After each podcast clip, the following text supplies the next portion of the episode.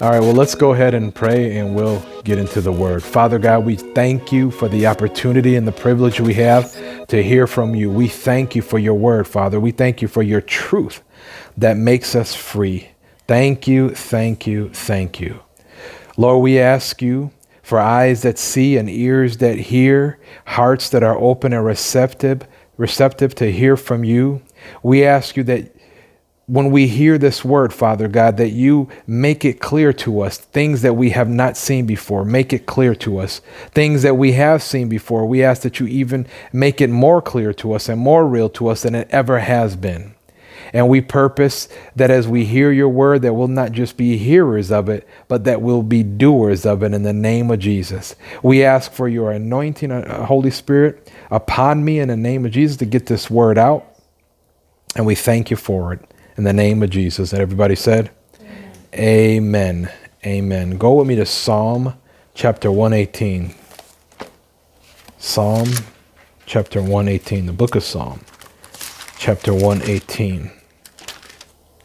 Or the book of Psalms, but the, the 118th Psalm, chapter 118. Well, I was going to get rid of this mug. You guys like this coffee mug? I was going to get rid of it. I said maybe I just need a water bottle up there because you don't really see people with mugs on the um, you know the podium or the table or whatever. But then somebody sent us a message and said they they were watching the clip and they said I like that mug or I want that mug. I was like, well, maybe I need to keep it. it's called brand branding or what is that called? Where you're yeah brand placement. So. Uh, Psalm chapter 118. It was funny. It was just that day I was saying, I don't know, maybe I need to put a water bottle up there. You know, I don't, I don't know if a mug is appropriate for preaching, but hey, it's different. We can be different, not for the p- purpose of being different. Just it's easier for me than opening up a bottle. It's easier for me to just to grab this if I need a sip. So that's why I prefer that.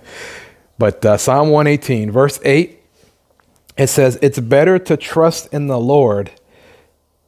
Than to put confidence in man. It is better to trust in the Lord than to put confidence in princes. And are you finding out some areas that you've been probably putting more trust and confidence in someone else or something else other than the Lord? I know as uh, as you know we've been on this series and I look at this more, I'm seeing some areas that I'm like, mm, that's the Lord will pinpoint something. That's, you know, more confidence and more faith, more trust in yourself or something else other than me, other than my word, other than what I'm able to do, other than what I will do. And sometimes it's not, you know, a lot of times it's not fun. It's like, it can be upsetting. You can get upset with yourself. Like, why didn't I see that before?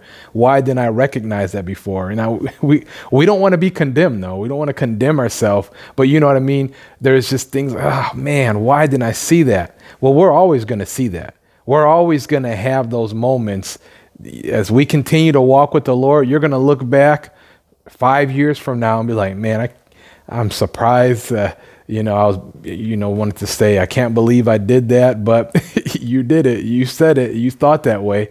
And I thought that way. And, you know, I look back on things that I thought five years ago, things that I've said, and it's like, mm, shake my head because, you know, like, man, I could be further in some things if I just, you know, did the word of God, if I just saw this well, that's the Lord. He's a good father. He's patient. We don't need to be condemned. And we're always going to have that all throughout our life.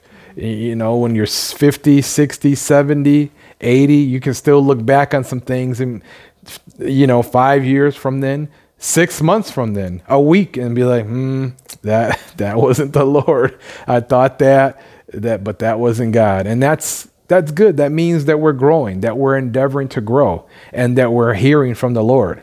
You know, you, we never want to get to a place where we are not growing and not recognizing areas in our life that we need to, uh, to change, that we need to grow in.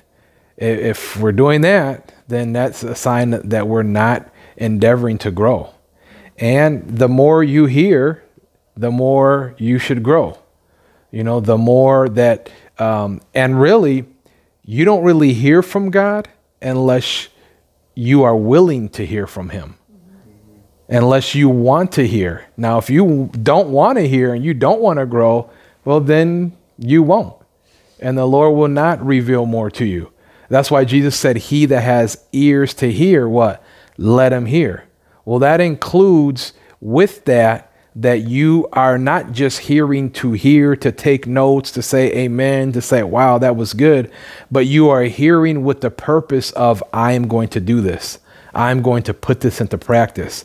Uh, you are thinking, actively thinking as you're hearing the word, you are thinking, okay, how am I going to do this tomorrow? How am I going to do this today? How am I going to do this next month? How am I going to implement what I've just heard from the Word of God into my life? And when you hear that way, you'll hear more. That's what that's what that's included in he that has ears to hear, let him hear. Everybody has ears on the side of their head, but that doesn't mean that you are hearing with the purpose of doing. And when you hear with the purpose of doing, that you are saying, Lord, I'm going to do this, you will hear more. And you'll hear more, and you'll, you'll hear things that other people won't hear because they're not willing to hear it. They've shut their ears to hearing it. So thank God we are going to grow. We are going to hear more. We're going to learn more. We're going to see more. And we're going to grow faster. You grow faster when you're willing to hear. You grow faster when you're willing to do what the Bible says to do. When you're putting it into practice, you're going to grow faster. You're going to grow faster. You're going to go further than other people are, than other because they're just not willing to. But we're willing to, amen. We're willing to go further and go and grow and, and go further with the Lord. But we've been on this series uh, that we're calling More Faith in God. And I think we're, I believe we're finishing up the series today. But, uh, and we've talked about a lot of things. So I think we're going to conclude with this, but go to John chapter 10, the Gospel of John chapter 10. Now, I'm not going to do a lot of review because we've covered a lot of different things, but you can go and hear the uh, rest of the messages online.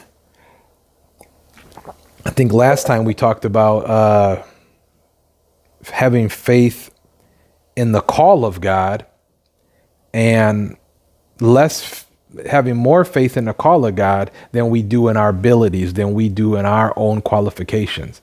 And so that one is a good one to, to feed on again. But this week we're going to get into something different. John chapter 10, starting in verse 10, a familiar verse that we know, we've seen, heard, read a bunch of times. It says, The thief does not come to steal uh, I'm sorry, the thief does not come except to steal and to kill and to destroy. This is Jesus speaking. I have come that they may have life and that they may have it more abundantly. Now, this is a contrast between the Lord and the devil. Right? This is the, this is saying that the Lord is good and the devil is what? Bad. Bad. It's right. It's not you know, even kids can understand that. God is good. By reading this one verse, God is good because he wants to give you life and abundant life, right? And the devil's bad because what does he do? He steal, kills, and destroy. That's pretty simple. Children can understand that. God is good, devil's bad, right? And so we it seems so simple, but so many people confuse things all the time. And it, it should be able, uh, easy to recognize when there's stealing, when there's killing, when there's destruction, that's not God's will. That's not from God. That is of the devil. He's the one that is coming to steal. He's the one that is coming to kill. He's the one that's causing destruction, not the Lord. The Lord is coming to give life is death and stealing, killing, is that life? Is that abundance?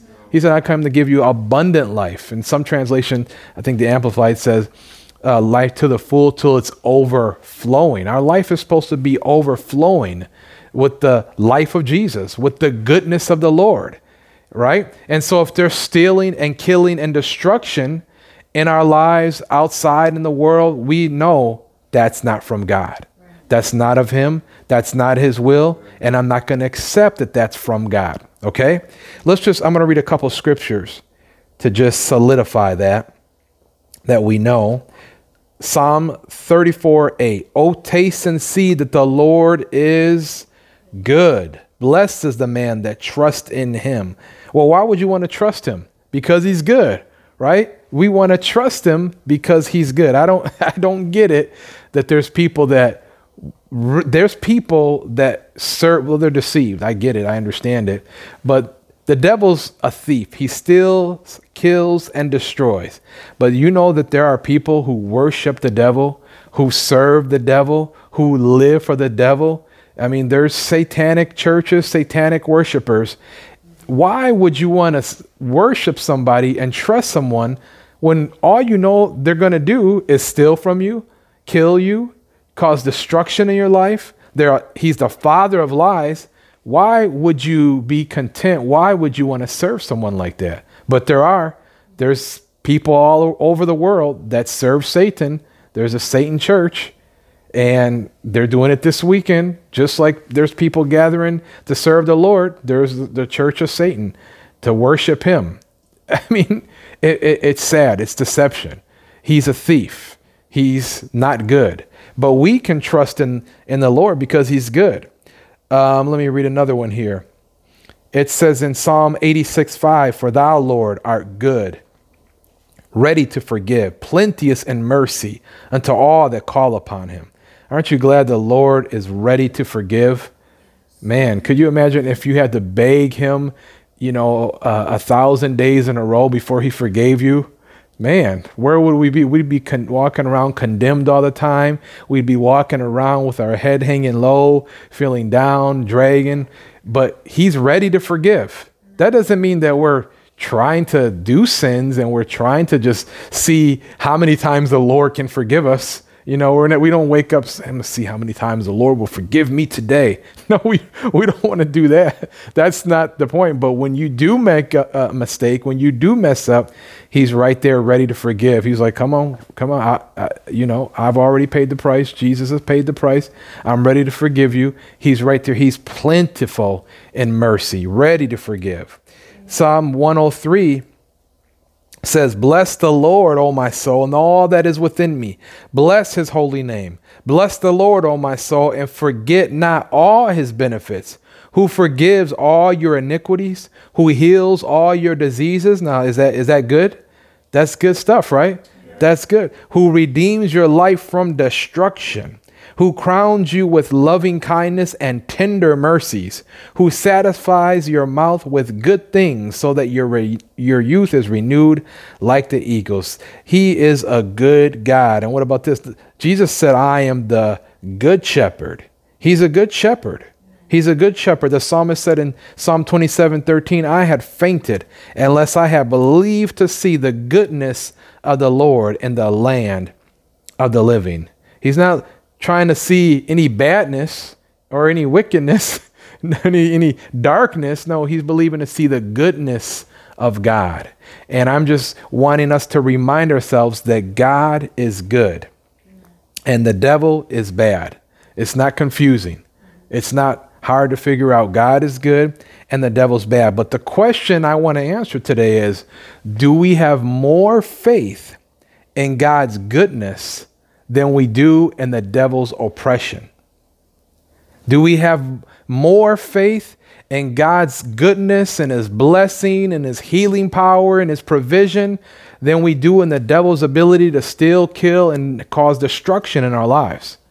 Do we? Do we have more faith in God's good news, in God's good report, than we do in the enemy's ability to hinder, to cause uh, distractions, to cause some darkness? Do we have more faith in the Lord than we do in the devil's darkness and his oppression? Now we're shaking our head, we're agreeing, but we really have to ask ourselves do we do we have more faith in the things the enemy is able to do or in the things that God is able to do? And what are we giving greater weight to? The things that God is able to do or the things that the, the, the enemy is able to do? Now, we're agreeing with this, but we really need to look at the things that we are, and, it, and it's good. We want to have our faith and our confessions aligned up with the Word of God. But we live in a real world, right? And we live, and we don't live in church.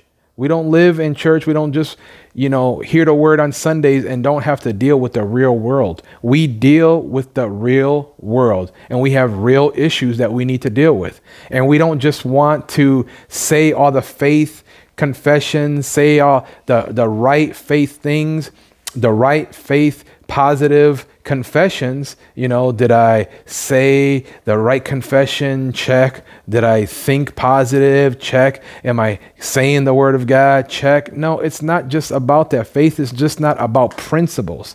It's not about just doing principles and just making sure that you dotted every I and crossed every T. No, that's not what faith is about. Faith is about a fellowship and a relationship with the person Jesus. It's faith in the person Jesus, not faith in principles. We do, we, we do these things because the person said to do these things. But our faith is not in the principle, our faith is in the person Jesus. Amen. Our faith is in him. And we need to ask ourselves what is greater, what the devil can do in our lives or what the Lord will do in our lives? And we need to really, we need to, do you guys see that we really need to answer that question? And that needs to be something that we're always keeping in front of us. Wait a minute. When you, uh, I'm saying, wait a minute, as far as when something, you see something that you don't like, you get a report that you don't like, you need to ask yourself, wait a minute, is this greater than what the Lord can do? Is this bigger than what God will do in my life? Is this greater than what the Lord said he would do? We have to stop and we have to we have to change our thinking because the enemy wants us to look at what he's doing and not at what God's going to do or what God has done. Okay? Um, where are you guys at in uh, Psalm? Uh, oh, oh, John, John, that's right. Okay. Um, well, we're not, I'm not ready to go to the next verse yet, but we always need to look at what we are magnifying. Okay? What we are magnifying. And you can identify where your faith is at at the moment by what you are magnifying. By what you are magnifying. You know what magnify means? Magnify means to make something bigger. To make something bigger. Are we making what the enemy's doing bigger? Or are we making what God has done and will do bigger. We have to ask ourselves these questions. What are we making bigger in our lives? And what you're magnifying is what you're looking at. You know, God and the devil are not equal opposites, okay? They're not equal opposites. It's they're they're not like it's not like a superhero movie when the villain is so tough and big and strong that it takes 10 superheroes to defeat him. It's not like that with God. it's not like that at all with God. It's not even close. It's no, it's no match at all. And we're talking about, and I'm talking about the persons, but I, I'm also talking about what they can do as far as their works, as far as, you know, what the enemy can do and what God can do. It's not close. And we have to renew our mind to this thinking because we do live in this world and we do see the, the, the wickedness in this world. We see the evilness in this world. We see the, the violence. We see the suffering, right? We see the people that are starving. We see people that are, you know, just wicked and evil things that you don't even want to talk about. And it seems like, man, that is have a, having a greater effect than God's goodness. It can seem like that, especially if you're on social media and you're watching the news. You can see these things a lot. And that's what it seems like. Man, the devil is having a greater impact than God's goodness is. His stealing and killing and destruction is having more of an impact than God's goodness. Well, that's not true. First of all, that's not true. I mean, that's what he broadcast. That's what he's going to broadcast to the world that he's able to do all these things. And you, you know, you turn on the news, they, they don't report anything good. positive. Most of that stuff is all what? All bad. All bad. They thrive off bad news. They that's how they get viewerships. Bad news, fear, destruction. Man, they're they're excited if there's something bad happening. They they don't act, they don't act, you know say it, but they're happy about it. But and that's the enemy's way. He wants to broadcast the bad news. That's why we need to watch uplifting things and things that encourage us and testimonies and, and hear testimonies and, and see uh, life stories that were true stories that people were encouraged, people got healed, miracles happened. Why? Because that's what God is doing in the earth. He's still doing those things. And we can be so accustomed to hearing what the devil's doing that it seems bigger than what God's doing. That if you were to, let's say, you went to the doctor and they told you, you know, we found something, we found something unusual, we found a lump or something like that. Because you've been seeing all these things, you've heard people that have had um, you know, situations like that, and it turned out to be something not good, turned out to be terminal, or you heard a news story, you heard about a friend, your mind could automatically, if you're not on guard and if you don't watch it, it could go to think, well, that could happen, that's going to happen to me. And what are you doing in that moment? You are magnifying the enemy's oppression over what God said he would do, over who God is. You are magnifying who the enemy is and what he's able to do over what God is able and will do. Do you see that? If we put more weight in that and we say, oh no, and we get in fear and we have worry and we have anxiety and we think, oh man, what, what's going to happen now? We are putting more weight in that. We are magnifying that and saying, this is bigger than what the Lord can do. It may we have to be honest. That's what's happening at that moment if fear overtakes us and, and we get worried and we get concerned about it. Okay? But let me remind you that the devil's work is not greater than God's goodness. It says this in 1 John 3 8. For this purpose, the Son of God was manifested that he might destroy the works of the devil. For this purpose he was manifested, that he might what? Destroy the works of the devil. This is not a struggle. There's no struggle between God and the devil. There's no struggle. He's not, they're not wrestling all night, and then Jesus finally comes up victorious, you know, with uh, barely a- able to walk, barely able to talk, all his teeth are busted, all his eyes are bruised. That that's not you know like you see a good UFC fight or a boxing match and they're bloody and busted in both of them. It's not even like that with God and the devil. It's not like that. He came to destroy the works. Actually, Jesus said, I, if I cast out the devils with the finger of God, he said that in Luke, with the finger of God. That's talking about the power of God, with the Spirit of God. It's no match for the Lord. You see that in the Bible the hand of God, the arm of the Lord. That is the power of God. God doesn't even have to put his whole weight into it. He's just like, Doop. and and he destroys the work of the devil. The Bible says in Acts 10 uh, 38, how God anointed Jesus of Nazareth with the Holy Ghost and with power, who went about doing good and healing all that were oppressed of the devil. All that were oppressed of the devil. Sickness is oppression from the devil. Sickness, poverty, and lack, that is oppression from the devil. You know what oppression is?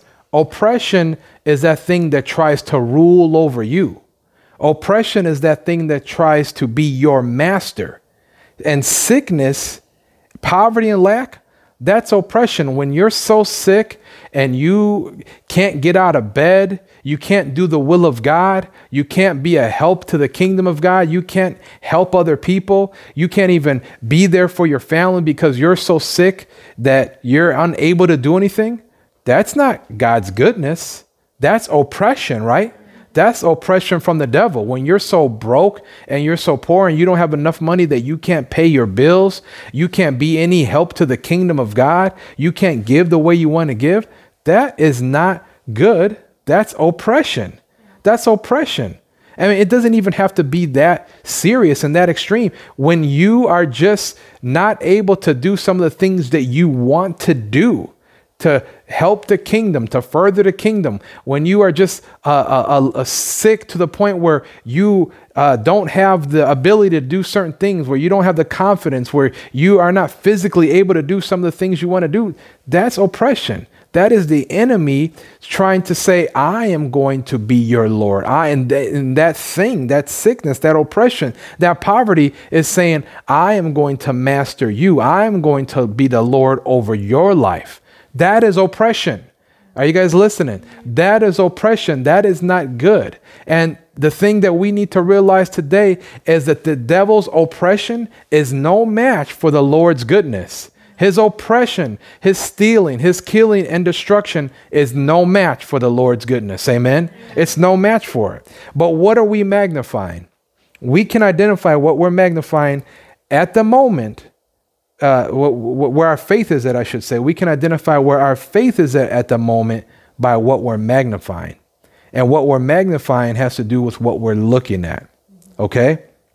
what we're looking at. And I said, what I already said, what do I mean by magnifying? What does that mean? Or making it bigger, or making what the devil can do. And now, when you're in those situations, it's we're saying this and you're agreeing, but I really need you to to hear this. And so not hearing it just to say amen, but hearing it to see how I'm going to apply this to my life.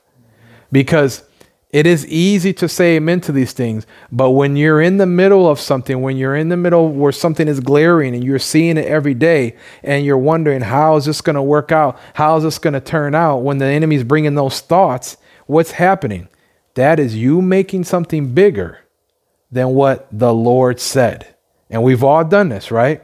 We've all done that where we've made something bigger that the devil's doing than what God said he was going to do. And we really need to watch that. We really need to be on guard for this. Um, does what we look at have an effect on our lives? Does what we look at have an effect on our lives? Proverbs 4:20 says this. You don't have to turn to it. So it, let me ask you this first. What should we the, the Bible says this Magnify the Lord with me. You guys ever heard that? Magnify the Lord with me. Let us exalt his name together. What should we be magnifying? What, what, why should we be, let me say it this way. If we're magnifying the Lord, what are we magnifying the Lord instead of? If the Bible says, magnify the Lord with me, what does that mean? What are we magnifying the Lord instead? Why, uh, what uh, instead of that, we're magnifying the Lord. Instead of what? The sickness, instead of the the problem, instead of the challenge, instead of the difficulty, we are magnifying the Lord above those things. Right? So when we hear magnify the Lord, immediately our attention should say, yeah, wait a minute. All these other things are small compared to my God. All these other things are insignificant compared to my God. All these things are puny compared to my good God and his goodness. And we need to magnify that over these other things, over the challenge, over the giant, over the mountain, over the sickness, and over the disease. But what we think on and what we look at does have an effect on our lives. Proverbs 4:20 says this, "My son, give attention to my words Incline your ear to my saying. Do not let them depart from your eyes. That's what you're looking at. What are you looking at? Up here. What are you guys looking at? His words, right? Keep them in the midst of your heart, for they are life to those who find them, and what? Health to all their flesh. Their health. What is his what is health? His words. When you look at his words, when your eyes are on his words, does it cause health or does it cause destruction? It causes health. It don't cause sickness. His words are good news. His word is the gospel. That is the word of God. It causes health. it says this in the NIV, that 22nd verse. For they are life to those who find them and health to one's whole body. So your whole is it true that the word of God can cause health to your whole body? If we knew that and we really believe that, and we do know that, but we would we would be in this a little bit more, right? If we knew, man, if I just get in this word and I put and I fix my eyes on it. And it's not when we say fix our eyes on it, we're not just talking about looking at the letters. We're not just looking at letters saying Jesus said. We're talking about you are looking at it you are seeing what you are reading. Okay? You are, when it says, the Lord is my shepherd, I shall not lack. You are seeing your shepherd providing for you. You are seeing your shepherd take care of you. You are seeing him leading you beside green pastures. You are seeing goodness and mercy following you. You are not seeing the words, you are seeing what the words mean, the pictures that it represents, and you are seeing that happening and you magnify that, that is what causes health to all our flesh. That is what causes, you know, a sad face to have a, a, a sad face to have a smile, a frown to go to from uh, having a frown to go to joy and peace. When you look at that, when you magnify that. The NLT, the New Living Translation says, For they bring life to those who find them and healing to their whole body. Healing to their whole body. His words do that his words. Proverbs 15:30 says, "The light of the eyes rejoices the heart, and a good report makes the bones healthy." Did you hear that? A good report makes the bones what? Healthy. Healthy. What does that mean? Bones healthy. What does that mean? Think about that. Bone healthy bones. How does that happen? Healthy bones. Healthy what? Vitamin D, I don't know, vitamin K, uh, you know, that's blood cells, red blood cells in the bone marrow, um, you know, that's protein. What is, and that is causing your bones to be healthy, right? All that contributes to strong bones when you when you work out, exercise, lift weights, strong bones. And the Bible says a good report causes the bones to be healthy. It makes the bones to be healthy. The, the uh, complete Jewish Bible says a cheerful glance brings joy to the heart, and good news invigorates the bones. Good news, a good report invigorates the bones. So there is power in a good report to make your bones healthy. Well, if there's power in a good report to make your bones healthy, would it affect other parts of your body? Would the good news, the good report of the Lord make other parts of your body healthy besides the bones? What about your flesh? What about, you know, the cells in your body? What about uh, the tissues and the organs and your livers and your veins? Could the word of God, the good report, make those things healthy as well? If we look at them, if our eyes are on them and we're looking at those things, yes. The word of God, the good report, doesn't just make the bones healthy, it makes all the flesh healthy. Amen? Amen? So, if this is true about a good report, that if we look at a good report, that we'll find uh, health to all our flesh, that our bones will be healthy, and that it'll bring life to us. What about if we're looking at a bad report? Do you think if we look at a bad report that that could have any effect on us, on our bodies? On our minds, on us physically. Yes, go to Numbers chapter 13. Numbers chapter 13. Believe with me now, guys. Numbers chapter 13. Now, you know, we've heard this a lot of times, this story here but we don't want to just know it and miss something that we might not have seen. You know, you can read something a million times and see something that you've never seen before. Okay?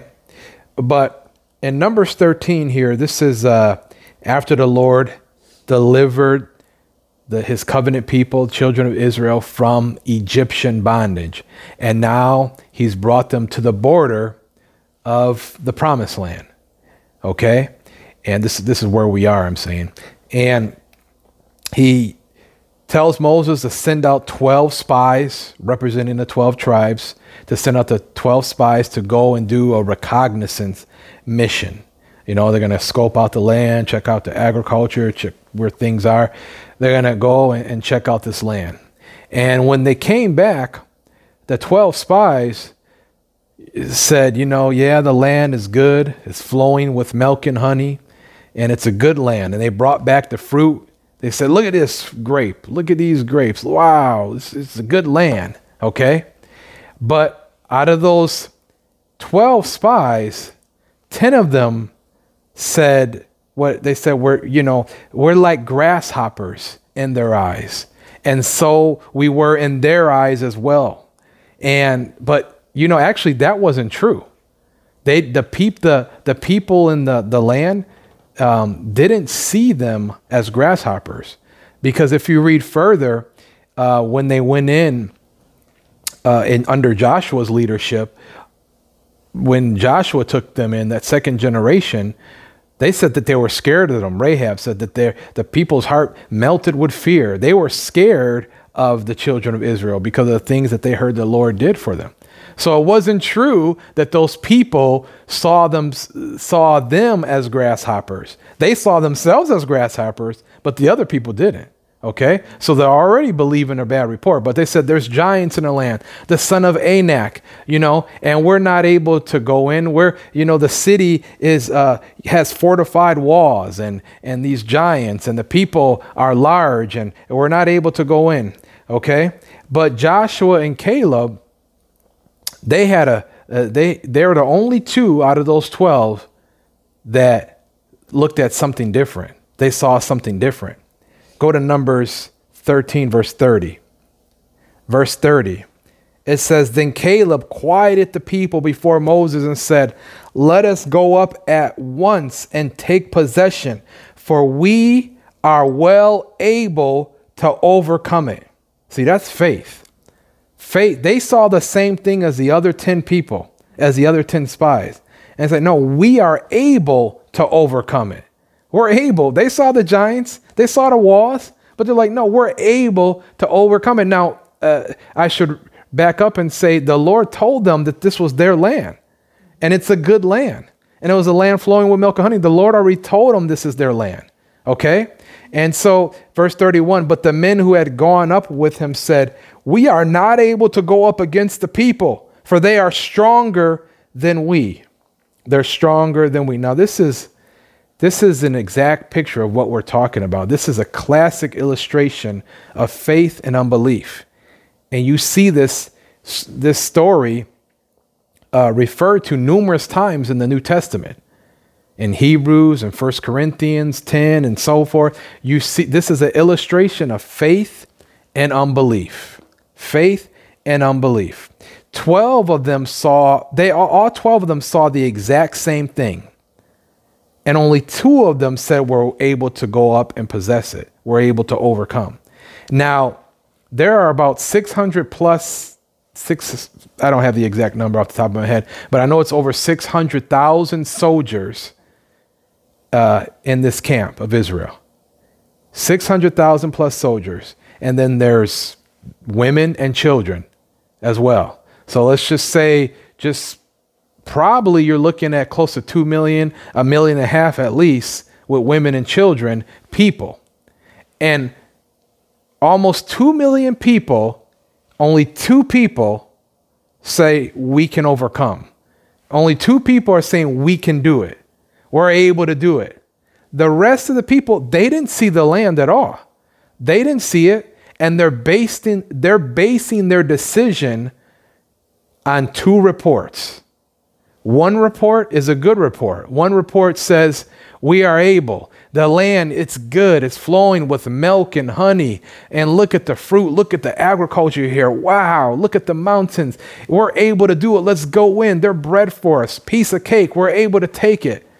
The other report says, No, we're not able. there, there, there are giants in there. There's fortified walls in there. And the people look at us like we're little grasshoppers. And everybody in that camp based their decision on those two reports. And most of them, millions of them, only, only two people in that first generation said, We can do it. Two people. See, faith is rare. Not everybody has faith. Not everybody is, can see that God is bigger than the enemy and what he can do. People shout about it, people scream about it and say, God is bigger than any giant we can face, and God is able to do this. But right here, these people already seen God's goodness before. They've seen God do miracles before. They've seen God deliver them from Egypt before, but they still chose in this moment to say, the enemy is greater than our God. And they magnified that. And they looked at that. And there was depression and crying in the camp. And they all said, Oh, it's over. It's over. It's over. What are we, what are we going to do? What are we going to do? And, and, and now look, was it true that the, there were giants in the land and that there were fortified walls? It was true, right? It was true. And that is where the fight of faith comes in, though. Because just because something is a fact and just because you see something and it's staring you in the face every day and it's right there and it's telling you, hey, I'm big. Hey, this is a problem. Hey, I'm strong. Just because that is a fact, that doesn't do away with God's good report. That doesn't do away with it. That doesn't mean that God's report is no longer true. This was true that there were giants there. Mm-hmm. It was true that there were fortified walls. But it wasn't true that God's report was not so. They believed that. They believed, they believed it was the end. There's no hope for us. There's nothing that we can do. There's we're done. this is the end. We the Lord brought us out here just to die in the desert. None of that was true. He prepared the land for them. It was a good land, but what are they looking at? They're looking at no hope. They're looking at despair. They're looking at discouragement. They're looking at depression. They're looking at their lives ending in this wilderness. And you know, that's what they had. That first generation, that's exactly what they had. They had what they were looking at, what they were magnifying. And they called God's good report an evil report. It says they brought back an evil report. That evil report means if you if you look up that phrase in the Hebrew, that means slander and defamation. They defamed and slandered what God said was good. And that upset the Lord. It's not okay for us when God tells us something that He's going to do something. And we say, No, Lord, it, it, it's not true. It's not going to work. And we magnify and we put more faith in what the enemy can do or what the enemy is threatening to do over what God said he was going to do. And that is that is unbelief. That is not faith. Faith puts more stock in what God said than in what the enemy said he could do or threatens to do or looks like he's going to do. Now, this is again, this is the spiritual battle that goes on in our mind. Go to Second Corinthians. Um, let's see, Second Corinthians three. Se- I'm sorry, Second Corinthians ten. Second Corinthians ten, real quick. This is the spiritual war. You know, you hear about spiritual warfare. The spiritual war is in the mind. Is these thoughts it says in verse 3, 2 Corinthians 10, verse 3 uh, For though we walk in the flesh, we do not war after the flesh, for the weapons of our warfare are not carnal, but mighty through God to the pulling down of strongholds, casting down imaginations, and every high thing that exalts itself against the knowledge of God and bringing into captivity every thought to the obedience of Christ. This is the spiritual war, the battle of the mind. This determines who the devil will devour and who he won't. And if we lose the battle, it's because we chose to look at what the enemy is doing over what God said he was going to do. You see that? It's saying we're casting, we're, what are we doing? We're supposed to cast down imaginations, cast down these thoughts that come against the knowledge of God. They come against his report. They come, see, the enemy is very good at getting, uh, uh getting believers, getting us to try to believe the lie over what the Lord has said he was going to do. Think about uh, Joseph's father, Jacob. Remember when Joseph's brothers sold him and they dipped his coat in blood and made it look like an animal attacked him and that he was dead. And they said they brought it to his father and they said, Is this Joseph's coat? And how did Jacob respond? He responded, Oh no, he's dead. This is him. My son is gone. And he spent the next decades of his life sad and depressed about it. But was it even true? No, it wasn't true at all. It wasn't true at all. He chose to believe a bad report over the report that the Lord had given him about, that the Lord had given uh, Abraham about his seed that he should have knew and his descendants and how big and great they would be. So he and and and he also chose to believe that over the dream that Joseph said the Lord gave him, the dream that he had. Right? And so it wasn't true. And that's what the enemy wants to do. The enemy wants us to look at and magnify this. And this is the battle. This is the battle that is going on every day. And that we need to, sometimes thoughts can bombard you. The thoughts, the enemy's bad report, his stealing, his killing, his oppression, whatever he's trying to do, that can, can bombard you. He can, and he's trying to get you to magnify that over what God said. That's what is going on. He's trying to get you to exalt that over what God said, over what the Lord said he was going to do. He's trying to get you to look at that and put more faith in that and put more faith in him than in what the Lord said. Because he knows if we do that, we won't win. And so that's where the fight of faith comes in, where we have to cast those thoughts down. We, those thoughts come to say, no, you're not going to get healed. Those thoughts come say, you're, you're not going to be able to pay your bills. Those thoughts says, no, you're, you're not going to get married before you're 50.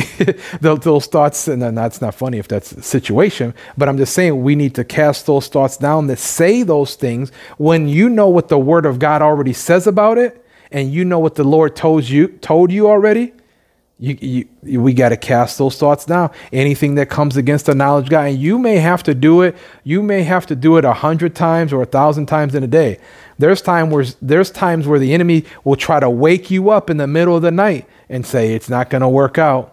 I don't know. It's not going to work out. It's you, you're not going to be able to do that. You're not going to get that job. You're not going to get that promotion. You're, that it's not going to work. You you have to take those thoughts and cast it down. Say, wait a minute. No, that is contrary to the word of God, devil. And the Bible says, by His stripes I'm healed. The Bible says that He will provide all my needs according to His riches and glory. The Bible says I've been redeemed from the curse of sickness. I've been redeemed for the curse of lack. The Bible says his mercies are following me every day of my life. His goodness and mercies are following me. The Bible says with long life. See, you have to start magnifying that over what the devil's doing and eh, what the devil's trying to do, what the devil's trying to pull off. Because that's there. It's real. It, it, it, you could have gotten a, a, bad report. You could have got a, a bad report from the doctor or from the lawyer or from the expert, whoever it is. But that report doesn't have to be the final report. No man's report. Now, we we don't have any problems with doctors, okay? Now, the reason why I say that is because um, people that that believe in healing and believe in divine healing, people think that we think that doctors are like the enemies. There's some people that think that, or that we're against doctors or going to doctors. No, we're not against going to doctors. We're not against going to physicians. I mean, if if you broke your leg or something, we're going to tell you go to a doctor. get a brace, get a cast. You know, could God miraculously heal you? Yes.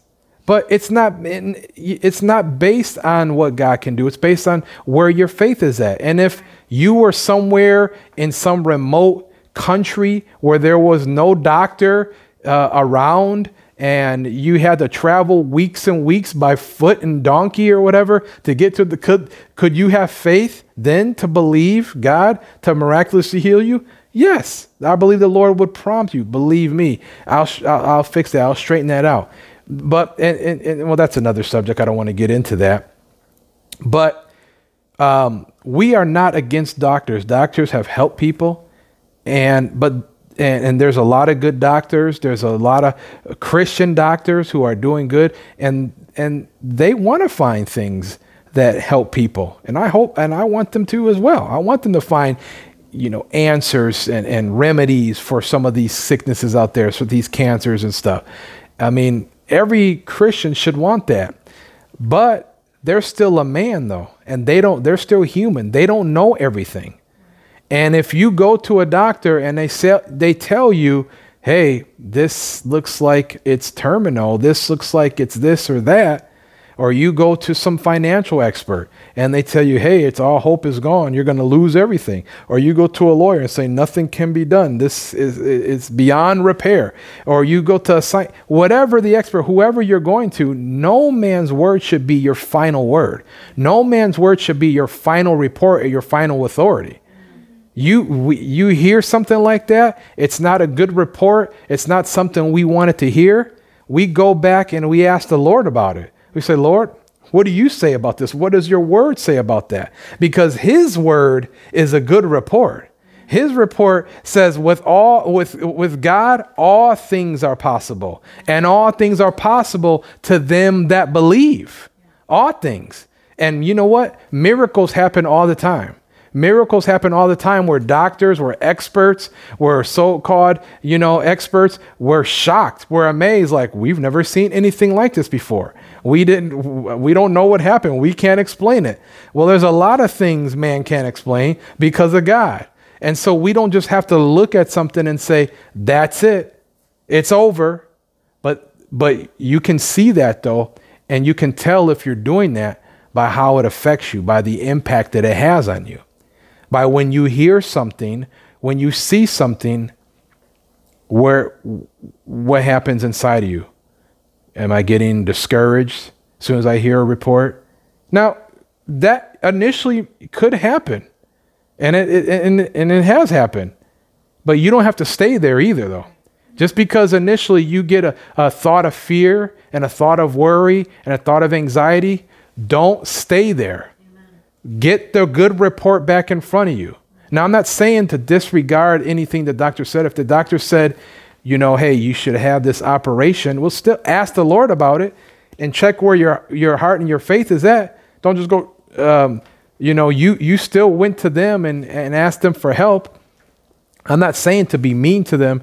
You know, I've seen people do that. They've, they've said, to, they told me, they told the doctor, I ain't receiving that. You, well, okay, you can say that when you're alone and stuff, but you're asking them to just give you a diagnosis, you know? And sure, you could thank them and stuff like that. And, you know, hey, I'm not going to receive that report. I, I don't believe that report. I'm going to believe the report of the Lord. Okay? But uh, my point is, is that no man's word should be your final authority. What does God say about this? What does the Lord say about this? And I'm not going to magnify the devil's oppression over what God said. Even if it's something you have to do naturally, I'm still believing God through it. I'm still believing God through the whole procedure, through the whole whatever it is, because sometimes the Lord will instruct you to get a procedure done. The Lord will instruct you to do something. Amen. I mean, if you if you fall on the ground and you get a big splinter in your leg and you get big chunk of wood in there, do you think the Lord is just going to say, believe for it to disintegrate? Or is he going to say, take that out, right? So there's some things too that the Lord may deal with you. Hey, have that removed, have them do a surgery to remove that, and He's going to work in that. But the, the main thing, though, that I'm trying to say is first of all, you hear from God, you be led, but you have faith in God's report. You have faith in His report, what He said.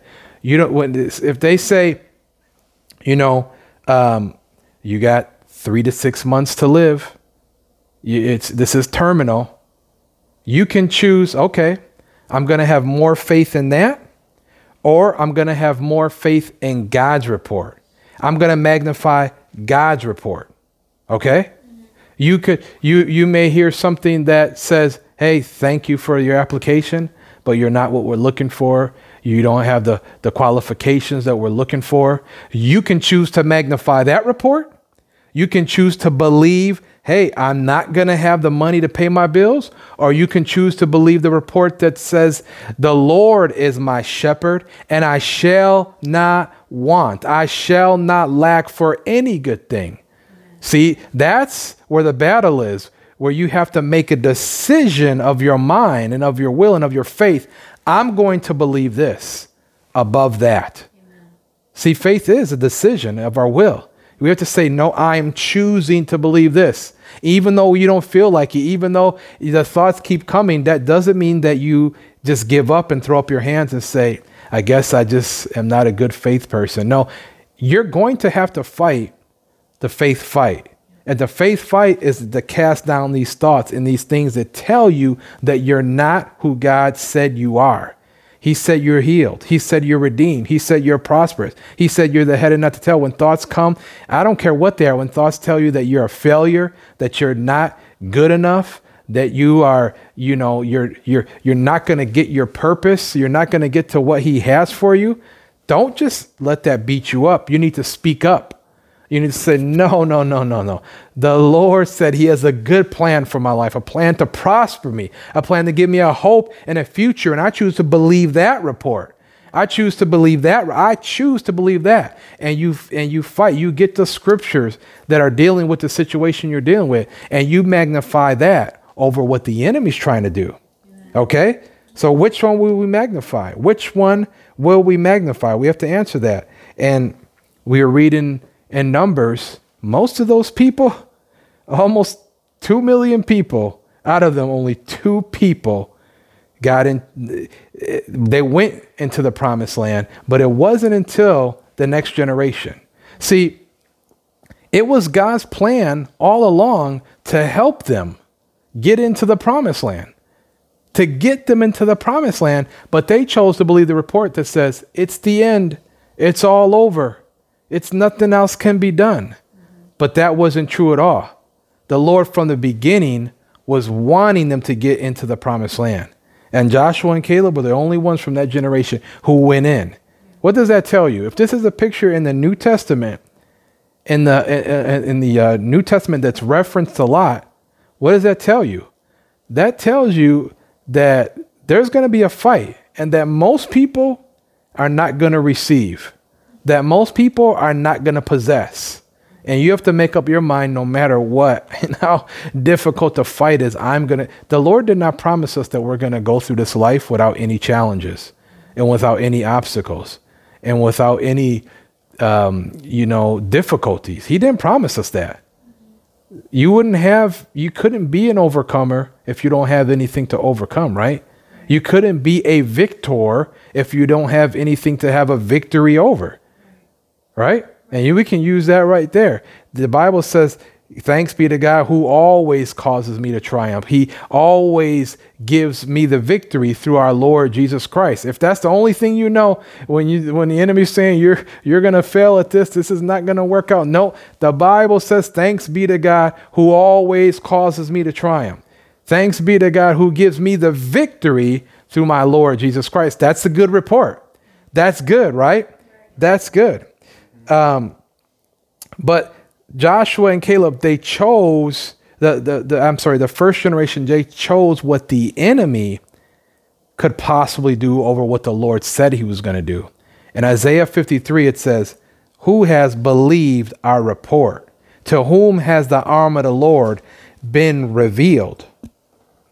The power of God is manifested to those who believe the report of the Lord. When we believe his report and we act on his report, the power of God is revealed when we believe the report. And again, don't let anyone's report be your final report, but the Lord's, okay? Go to Romans 4 17 in closing. Romans 4 17.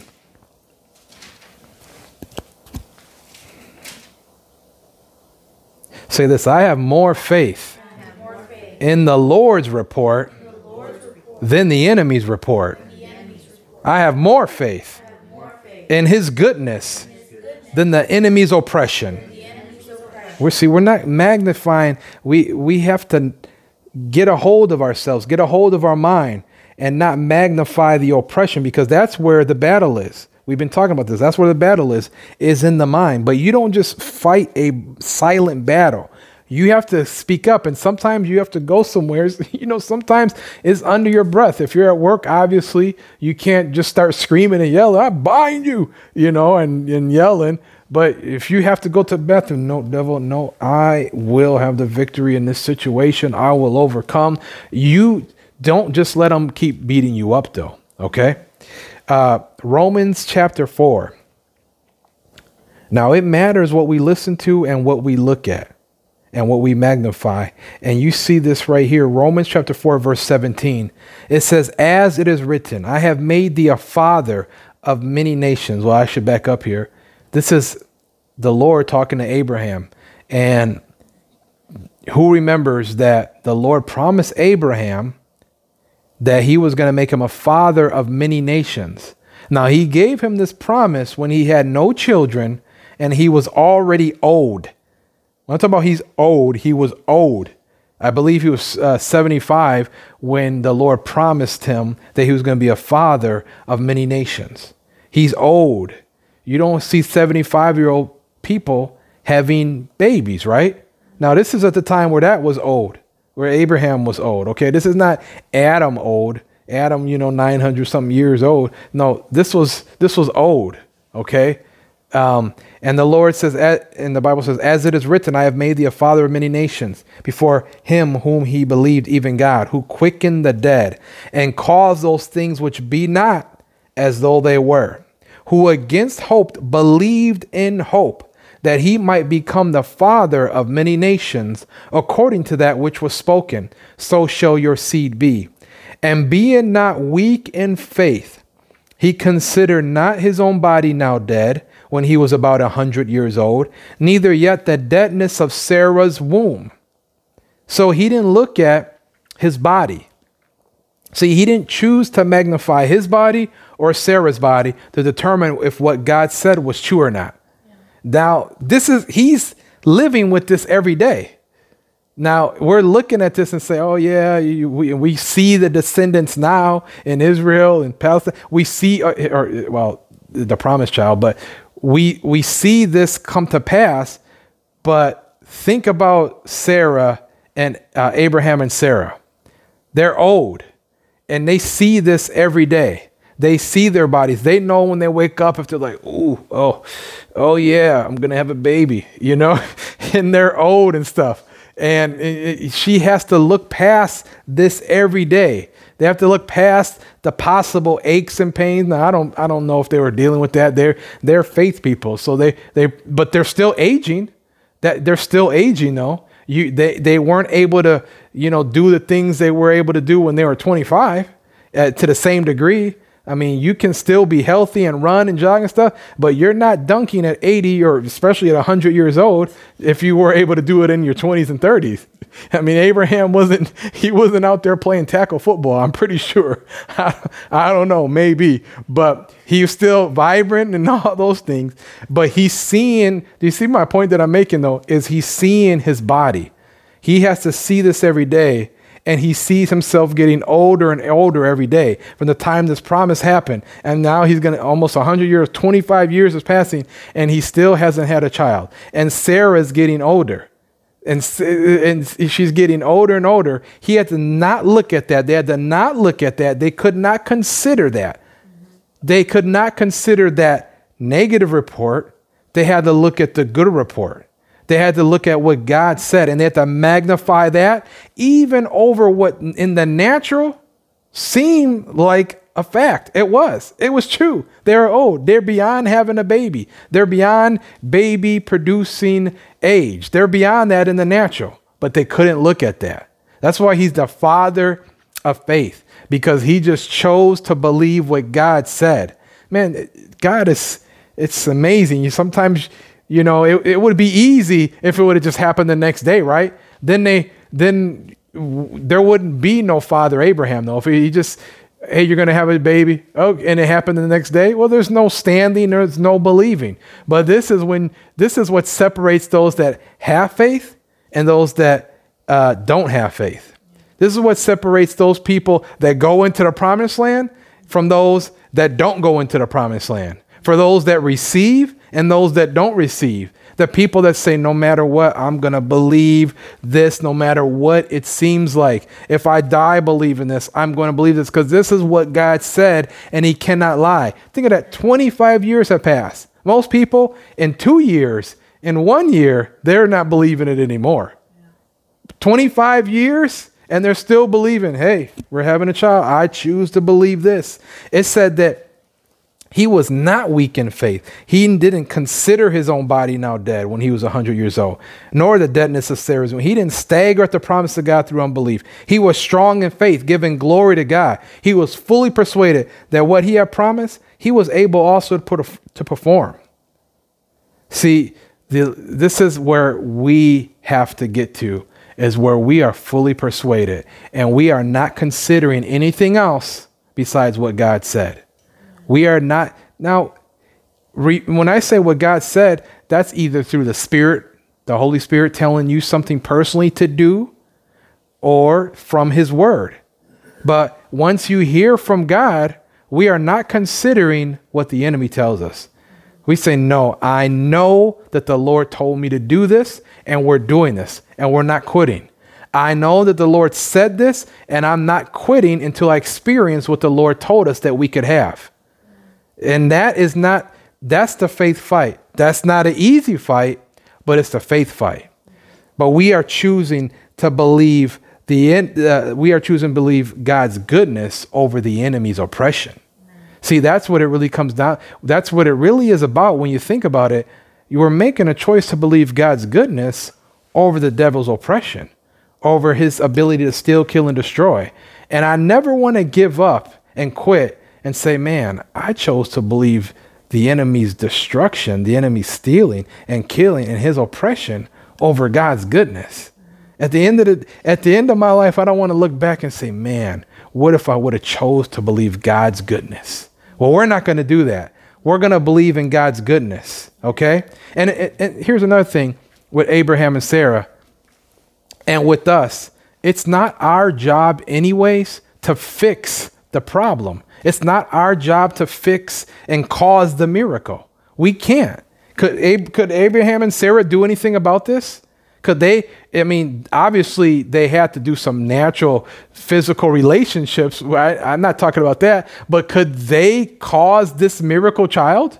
No. Could they turn back the clock in their body so that they could have a baby? No, they couldn't do that.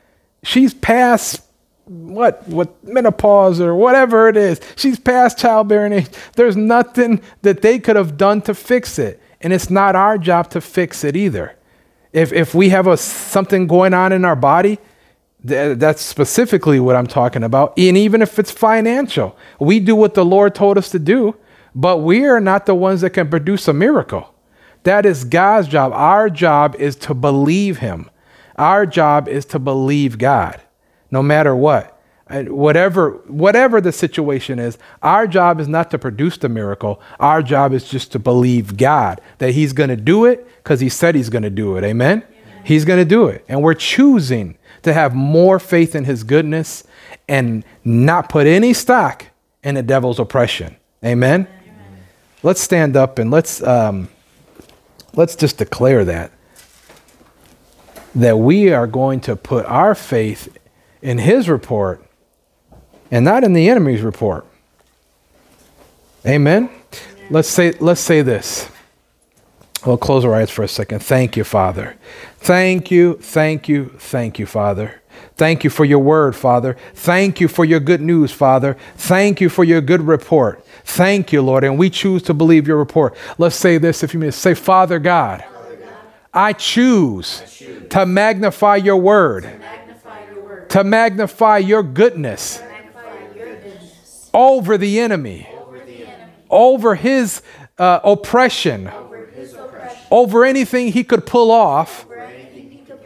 I'm choosing, Father God, to believe your word, to believe your good report, to believe that I'm the healed of the Lord, that I'm redeemed from the curse of sickness, that I'm redeemed from the curse of lack, that by your stripes I'm healed.